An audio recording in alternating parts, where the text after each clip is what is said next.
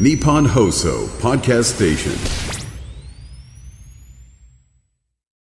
土曜日の夕方、いかがお過ごしでしょうかこんにちは、渡辺美希です。そして番組スペシャルアドバイザーはこの方です。テリー東です。さん、はい、今週もよろしくお願いします。お願いしますさて、今年初の番組収録なんですが、あの、まずは、能登半島地震で被害に遭われた皆さんに、心からお見舞いを申し上げたいと思います。ね皆さん本当ね、に大変な今もうね生活してますから。本当だよね水がないとかね寒いとかね大変だよねあの能登はですねあの私にとっても思いまあ思いが深いところでしてあのワタミのおせちありますよねはいはいあのあ加賀屋さんのそうそうはい能登、の日本一の旅館の加賀屋さんの監修なんですよ、まあ、今回ですね加賀屋さんも大変な被害に遭われて、まあ、あの今のところはですよすぐ連絡させていただいたんですが今のところは1月の末まで営業停止と、でもそれもわからないと今の被害の状況からしてともうなんかネットにも出てましたよね。そのまあ営業。あ加賀屋さんがね、はい加賀屋さんの営業あ本当に日本一をね三十何年捉えている旅館であの会長さんはですね、い私の本当尊敬する経営の大先輩でしていや本当に今回ねあのコロナで、まあ、コロナの時もすごい大変だったんですね当然まあうちも大変でしたけど旅館も大変ででやっとコロナ明け本当でてすよねで外国人の方も台湾のお客さんすごく多いんですねと来てくれてる。そうなんです。で2月以降もじゃあねその余震が続いてたりしたらまた高齢者の方とあんま来ないじゃないですか、お客様が。だから本当にねまあなんとかもう僕の方はすぐ連絡をしまして、あのできることがあったら何でも言ってほしいということで連絡をさせていただいてるんですが本当になんとか、ね、ここはしっかり頑張っていただきたいと。はいそう思っております、えーさて番組感想がたくさん届いておりますありがとうございます。えー個人投資家のさゆりさんです。ジム・ロジャースさんが2024年は米国株のグッドタイムが終わる年だと言っていて驚いてしまいましたと。はいねえもう米国株もう終わるよと。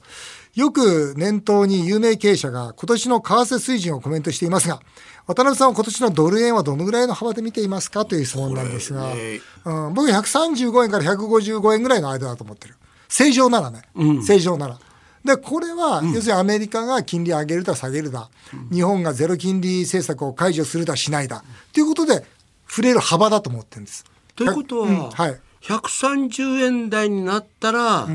買った方がいいってことですかっ。ていうかもうずっと買いですよ。ドルは。ずっと買こいれでですもよ。俺例えば百百五十円じゃ買いいじゃや、ない。買いですよ。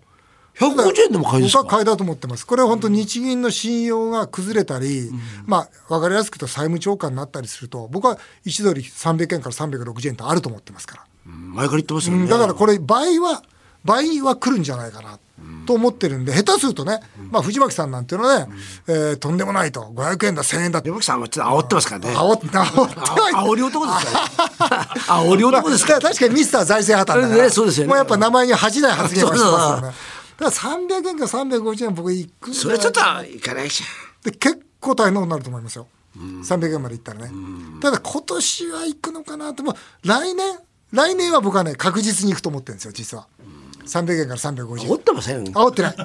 平気ですか煽ってない。ただ本当にそのぐらい心配してるというこあとまあそれはそうですよね。えートビーさんです、えー菅前総理がこの番組に出演したことが年末ヤフーニュースになっていました。ね、お二人が菅さんに踏み込んでいろいろと話をされていましたが菅さんが夫婦とは東大の役割と言った時だけそんなに話が広がりませんでした。確かにそうだったね、菅さんあんなにいいこと言ったのにね我々それに対して対応できなかったね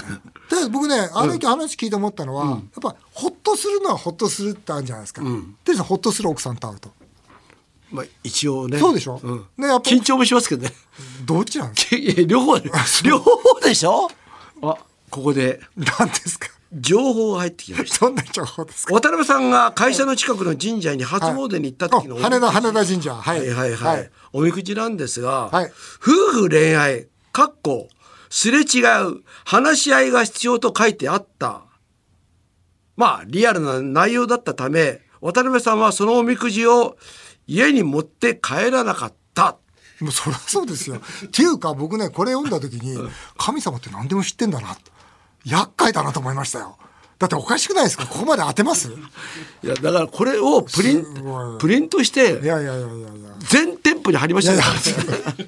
貼らない。 うちのね会長はらこなういいうねおみくじをもらったと貼らないですよ。でもこね、れすれ違い話し合いが必要そうなんですよ。でもそうなんですよじゃないでですもよ一日ほら、この間測ったら2分しか喋ったかった。新年になっても大体2分ですね。ずっと測ってるんですけど。あそうですか大体2分ぐらいです。うん、僕は言いましたよえ元旦にいもうやいる一緒の、いにる海の行はいいじゃん。あ、一緒にいたってこと。き二一緒に海行って人で海行った。海行って嘘でしょ本当餅食ってましたよ二人で餅食ったの。餅食って海でこれ海餅で、いやいや俺や海で餅食べたの。なんかそれそうなんですよ海でなんかハーバー行って落ち着いて偉いでしょいやすごいわ。じゃあ会話、あれじゃ20分とかじゃないでしょ。そうそうそうもっとしたでしょもう6時間ぐらいして ましたよそれあ、そっか。じゃあ今年からはもうテリーさん、ちょっと違う世界行ってください。もうでその後ですよその後どうしました渡辺さんからもらったおせちうんあれをうんね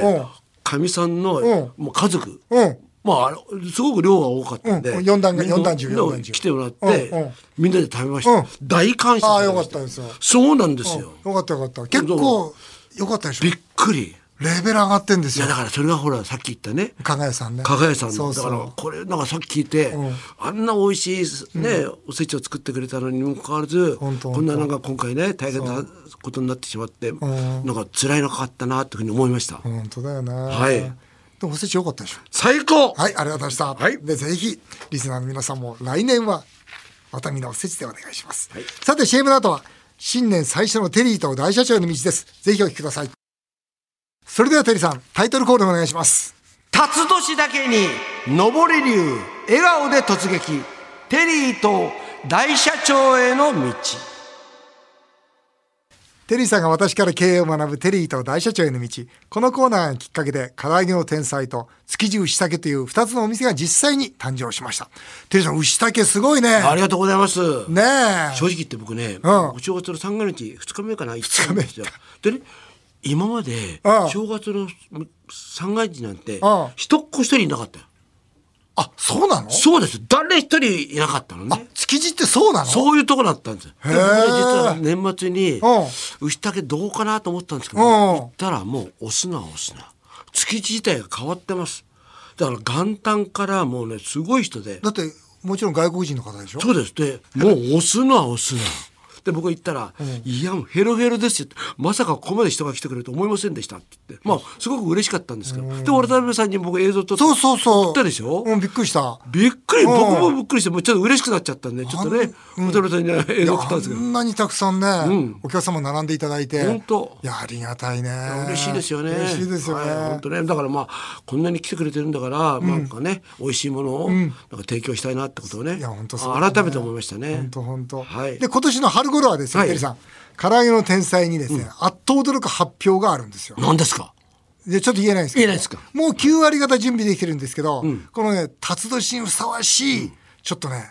きま挑す挑戦をさせていただきます上り流でいきますか。登り流で。上り流ま好あ、こきれですね。またこの番組でですね、はい紹介させていただきたいと思いますが、はいえーそんな唐揚げの天才ではですね、天才という店名だけに受験生を応援しています。はい。あの、期間限定でですね、合格祈願卵焼きというのを販売してるんであすよ。いいですね。そうこれ毎年売れてるんですよ、今日はセンター試験の初日、私とテリーさんからも受験生に一言送りたいと思います。あ本当ですね。テリーさん、受験生に何て送りますい言葉。やもう本当ね悔いなく一年間ね、まあ二年もずっとがこの日のために頑張っていたんだから。本当だよねええ自然体の中で、みんなも緊張してるけども、だから自分が緊張してもそれは仕方ないと、その中でベストを尽くしてほしいなと思いますね。なるほどね。はい。僕はあの実際自分の学校の生徒をね、300人以上このセンター試験に送り出してるわけですよ、はい僕必ず彼らに言うことがあるんですよそれは最後の最後までジタバタしてくれとああなあるほの実力ってね本当紙一重なんでそうもう前日のみならず試験直前まで勉強してなおかつ最後の1分まで粘った方がいい、はいその通りですねそのたった1問で差がつくんで、だから僕はねここまで来たら実力は紙一重だと、だから最後の最後までジタバタしてくれとおいいうふうにまあメッセージを送りたいど。さすがですね。そう思いますたまにはいいこと言いますね。ななんですかテ リーさんいつもいいこと言ってるじゃないですかあそうですかテリーさんも卵焼きあります、はいはい。海苔がノリがあってテリーさんがいて合格って書いてあります合ね。格。まあ実際ですね、去年、この合格祈願卵焼きを食べてですよ、はい担当役員の分部、あの息子がですね、なんと第二志望に受かりました。あ 第第一じゃない。 だも し、これ、いや、いや逆に言うと、食べてなかったら第二志望も無理だったんですよ。や、でもね、 だから、食べてよかったんです そう、よ。もう、もういいです。受かればいいですよ。食べてよかったなと思ってね、これは大多学分入った後のね、もしねそこからの努力ですからね。食べてなかったら第三志望も難しかったかもしれないねもうな。今の流れ物になってますよ。本当ですよ、この合格祈願卵焼きは唐揚げの天才で期間限定で発売中でありますさて、えー新年最初の大社長への道のスペシャルですがこんなメールが来ております、えー港区の駒形さんですワタミが海外の会社を初めて買収したという記事を見ました買収と聞くといろいろ複雑なことをイメージしてしまいますがよかったら経営トップの生の声が聞きたいですということでテはいリーさん落ち着くはい去年ですね12月29日、もう年も、ね、押し迫った29日、えーワタミはシンガポールの食品卸大手リーダーフードという会社を子会社化したんですよ。ああこれどういう会社なんですかこの会社はですね、はいあのシンガポールであの、まあ、飲食店とかスーパーを中心に、まあ、食品を卸している会社なんです。はい。もともと、まあ、あの食品を世界中から輸入をする、で、まあ、その輸入したものを加工する、加工したものを中華料理ですとかスーパーですにこう卸すという会社さんで、まあ、今現在まだ30億ぐらいの規模なんですが、まあ、100億からのですね、規模の大きな工場を構えてさあここから行くぞというところで、まあ、パートナーを探していて、えー、ワタミと一緒に組んだと。はいでうちはシンガポールで食品加工会社を探してたんです。もともと。じゃあちょうどいいんだ。そうです。あのー、もともとほら、ワタミっていう会社は、その、ずっと居酒屋だったじゃないですか。はいそれが手作り厨房という、まあ、工場を作ったんですね。うん。そこからワタミって会社変わったんですよ。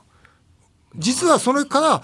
その工場を使って介護だとか宅食だとか、いう形で、そういうことか。そうなんです二次産業を軸に広げていったんですだから僕はこれからアジアで、まあ、日本とアジアのまあ売上比率将来的にはもう5050ぐらいにしたいと思ってるんですね、うん。その時にアジアの拠点を今香港からシンガポールに移そうとしてるんです、そうした時一番大事なのはシンガポールでその食品加工の場所があればこの国内と同じような、まあ、そう戦略を練ることができるんですよそこは母艦になるんですね。そうなんですここからなんかそうなんですみんな飛行機が飛び立って。そこからら広がっていくということでああねまあ、実はですね、はいあのこの M&A 実にそのドラマチックなことがありましてね、え。はい。まあ、あの向こうに行ってその最終的な話し合いをした時に、まあ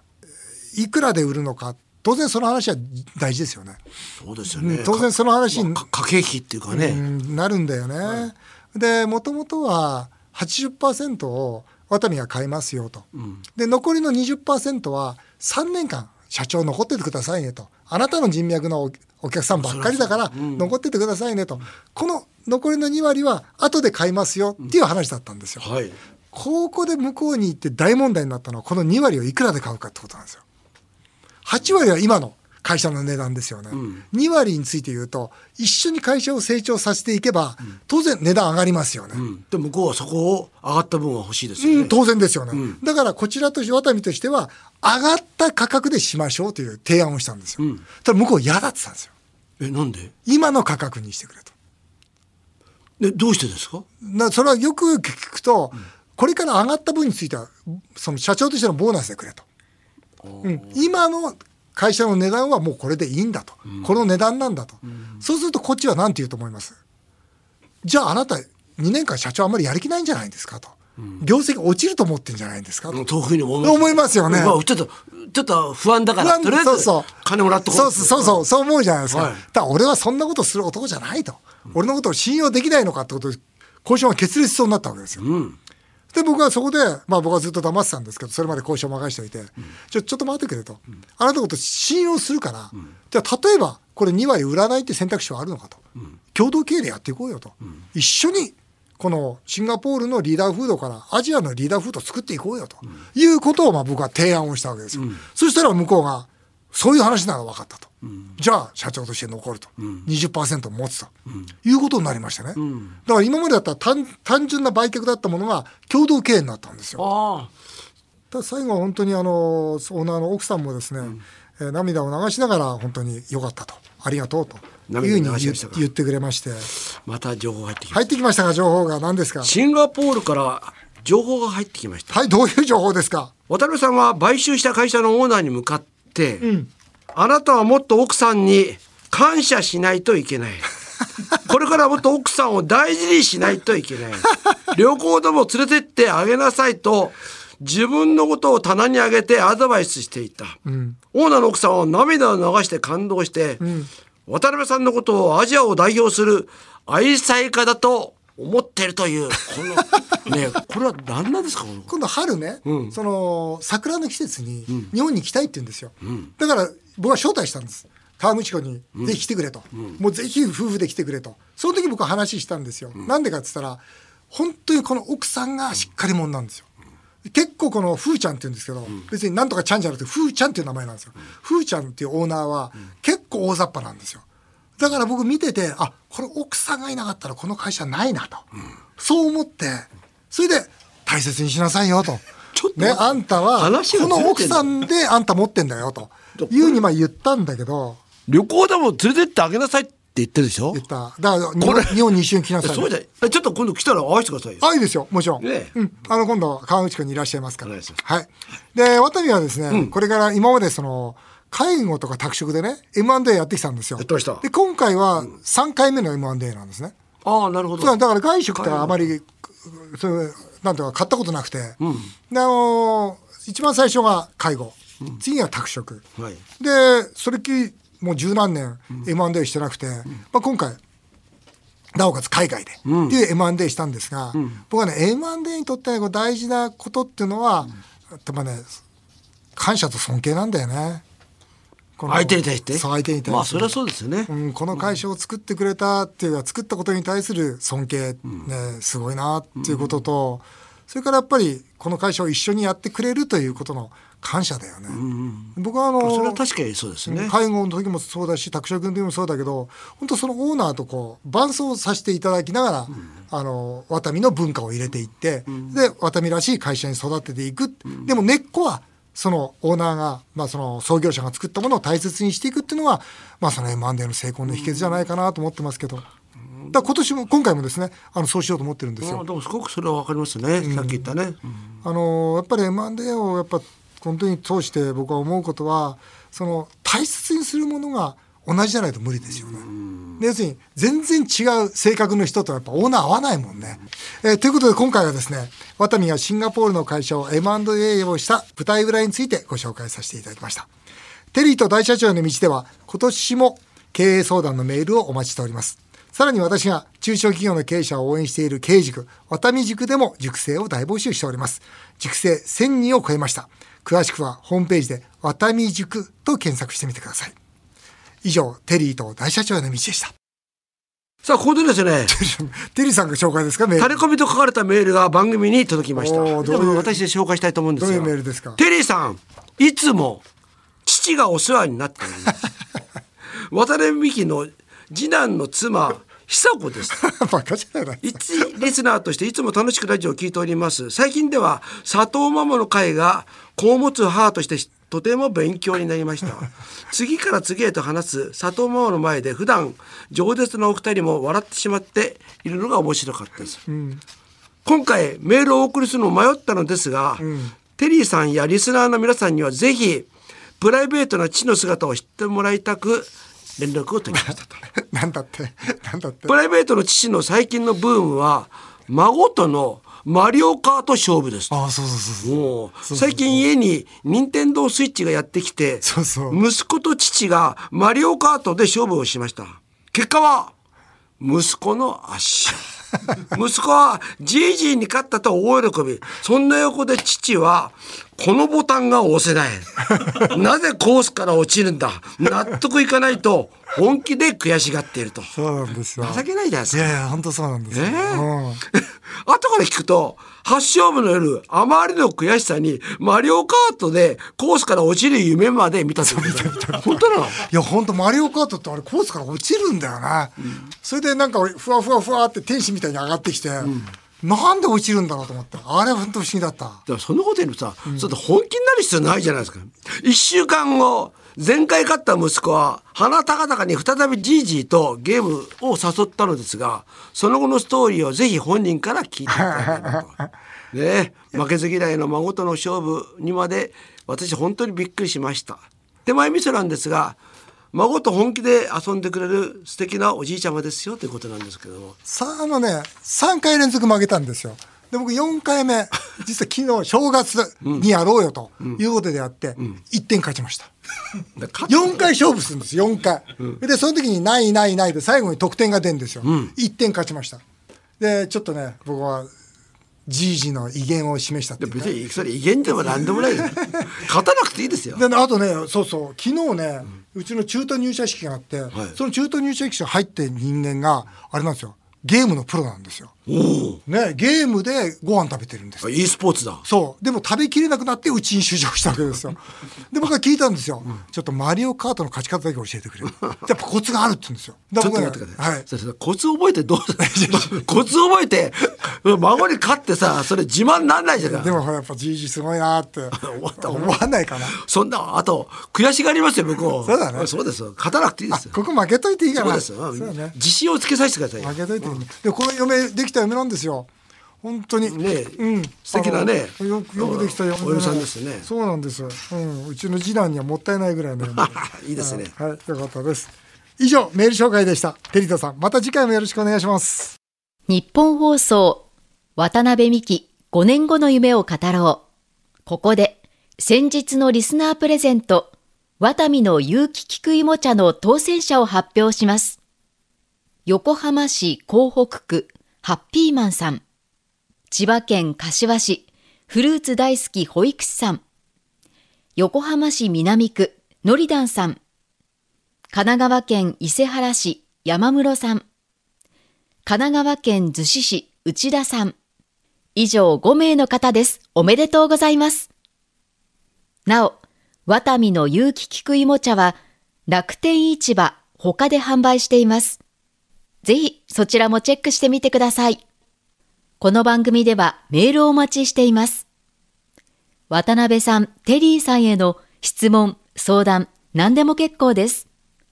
経営者の渡辺さんとプロデューサーのテリーさんがあなたの会社やあなたのお店に無料でアドバイス。相談のある方はふるってご応募ください。電話で番組に出演された方には全国のワタミグループのお店で使える3000円分のお食事券をプレゼントします。メールアドレスは夢語アットマーク 1242.com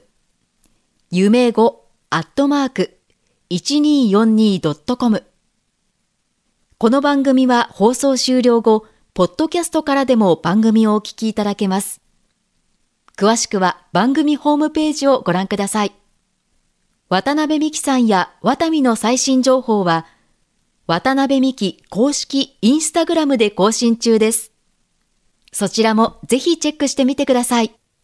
渡辺美希5年後の夢を語ろう。この後も素敵な週末をお過ごしください。お相手は渡辺美希でした。あなたの夢が叶いますように。